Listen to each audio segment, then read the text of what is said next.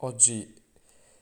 guardiamo la Costituzione pastorale sulla Chiesa nel mondo contemporaneo. Si chiama Gaudium et Spes, gioia e speranza.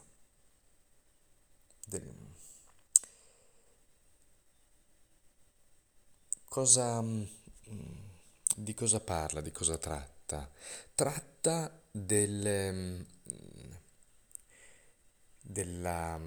Vita della Chiesa in dialogo con il mondo contemporaneo. Abbiamo così all'inizio della storia della Chiesa, la Chiesa era una minoranza, una minoranza eh, soprattutto nel mondo qui occidentale e poi pian piano con Costantino è diventata la religione dell'impero e quando l'impero si è sfaldato eh, diciamo, il cristianesimo è stato capace, la Chiesa è stata capace attraverso soprattutto eh, i monaci di ricostruire un tessuto eh, spirituale che è diventato anche linfa per, un, ehm, per una ricostruzione sociale. Poi dopo la Chiesa nel tempo si è legata molto all'impero e a volte, come dire, tante volte è diventata più un apparato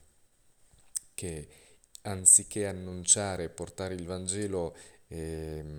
ha fatto altro e poi la Chiesa nel tempo, nei secoli e soprattutto nell'epoca moderna, tante volte si è concepita come società perfetta in alternativa al mondo. E oggi come si pone la Chiesa? E tante volte così, eh, anche tante volte tante esperienze, forse anche di gruppi all'interno della Chiesa, a volte si concepiscono come qualcosa di separato rispetto alla società, una, un'alternativa, eh, una, come una società alternativa. E, ehm, è importante riflettere su questo per i padri conciliari perché il modo in cui si intende questo rapporto con la società e il mondo contemporaneo in fondo esprime ed esprimerà di fatto eh, un, eh, che tipo di atteggiamento la Chiesa ha verso l'uomo e verso il mondo. E che deve riflettere, dovrebbe riflettere quello che Gesù ha avuto e ha, perché la nostra missione, la missione della Chiesa è la stessa di Gesù. E quindi dovremmo ritornare, il tentativo è ritornare al Vangelo per riscoprire come Gesù eh, si rapportava con l'uomo, con il mondo, la società attorno a lui. E Gesù in questo era molto libero, non era certamente chiuso e settario come il mondo religioso del suo tempo. E Gesù che appunto mangiava e beveva con i peccatori, con i pagani, cosa impensabile per quel tempo. Gesù che dice eh, non sono venuto per i giusti ma per i peccatori, eh, i malati hanno bisogno del medico, eh, non i sani. E, ehm, Gesù che benedice e riconosce la fede ehm, di alcuni pagani che dice non aver trovato nelle persone religiose del suo tempo. Ecco, la, chie- la Chiesa intanto a questo nel concilio eh, con, ribadisce questo, che si rivolge non solo appunto a quelli che sono battezzati, ma a tutti, perché il messaggio e la testimonianza di Gesù,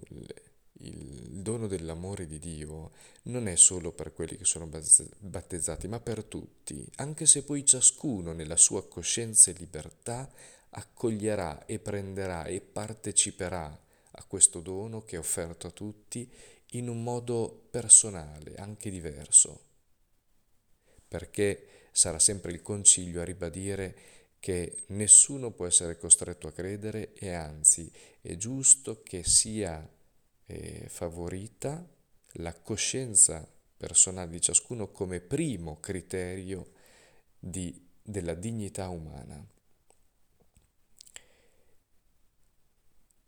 E allora in questo,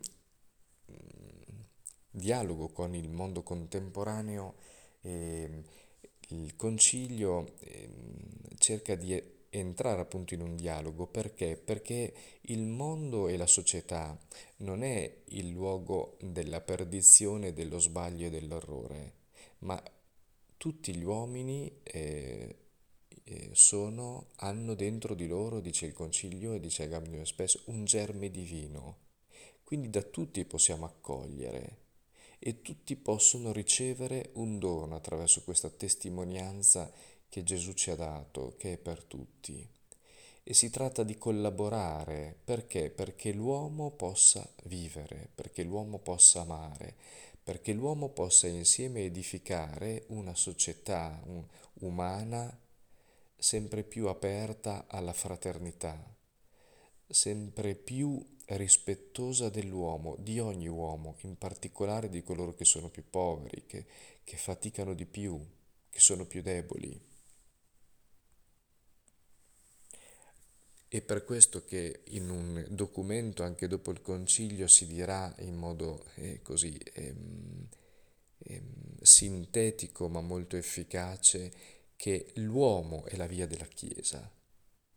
Cioè la Chiesa non ha lo scopo di eh,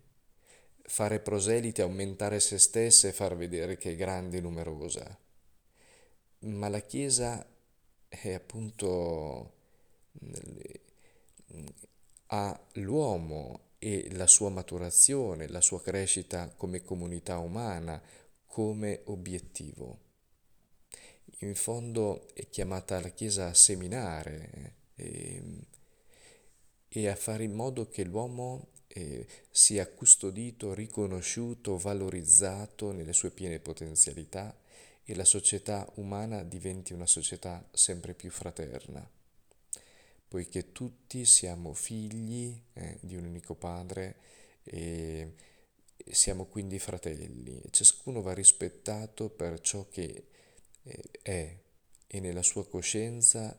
sceglie di eh, sceglie ogni volta mm, a cui aderisce in un cammino dove tutti siamo bisognosi di crescere. Allora e in questo dialogo con eh, il mondo contemporaneo eh, la Chiesa sente di mm, mettere al centro l'uomo eh, nel suo rapporto con i suoi fratelli, con il creato, perché, questa, mm, perché non si concepisca più quindi la Chiesa come qualcosa di separato o semplicemente come qualcuno che dall'altro di una cattedra insegna agli altri, ma ehm, sentendo la sua intima vocazione di essere come Gesù che non è venuto per essere servito, ma per servire e dare la sua vita. Questo penso possa essere occasione per una riflessione eh, mm, nostra e guardare a Gesù quindi come, eh, come dice la Gabriel Spes, in Gesù trova eh, compimento eh, la nostra umanità. E quindi vedere in Gesù l'uomo realizzato, compiuto, non tanto un modello astratto, mm, ma eh, un volto che si fa carne, si fa storia e nella sua incarnazione, dice il Concilio, si è unito in un qualche modo ad ogni uomo. Allora possiamo prendere questo atteggiamento della Gabrium Spes anche nel nostro relazionarci con eh, la realtà attorno a noi, dove lo scopo non è che tutto diventi chiesa, lo scopo è che l'uomo diventi più uomo e allora eh, che la società diventi più umana e fraterna. Allora sentiamo che il Vangelo, sentiamo che eh, l'incontro con Cristo, che possiamo vivere dentro l'esperienza anche della Chiesa, può diventare un'opportunità perché ciascun uomo possa eh, attingere a questo dono, Quindi la coscienza che questo dono non è solo per noi e nello stesso tempo questo dono è, sarà accolto con libertà dal fratello, dai fratelli, dentro una loro maturazione, do, non dentro i nostri schemi.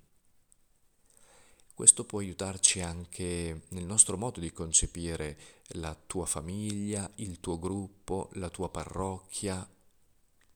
non come qualcosa di separato, eh, di estraneo, o come qualcosa che è solo nel buono e fuori non c'è niente, eh, o viceversa, ma come mh, mm, realtà eh, che mh, mm, in dialogo insieme sono in cammino verso una, la pienezza dell'amore, sapendo che il Signore opera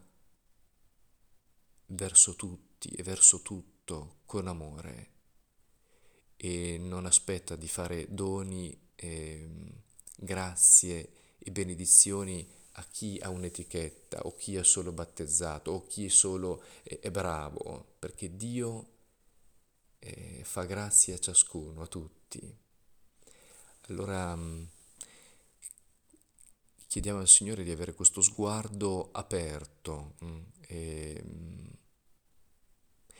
e di entrare dentro questa coscienza che quando la Chiesa parla anche a tutto il mondo non è perché si presenta e, e dobbiamo presentarci come maestri di fronte a degli scolari, ma perché sentiamo di avere un dono che non è nostra proprietà. E che questo dono annunciarlo è metterci in cammino per viverlo e per questo dono che abbiamo ricevuto eh, dovremmo sapere riconoscere eh, quei segni di grazia che Dio sta ponendo e pone nel mondo e pone nella realtà, nelle persone, prima di noi. Ehm,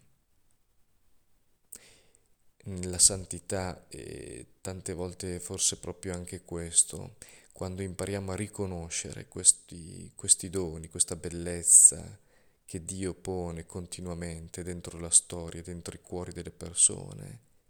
e, ehm, e dove mm, impariamo a valorizzarla, ad accoglierla e a donare quella che abbiamo ricevuto.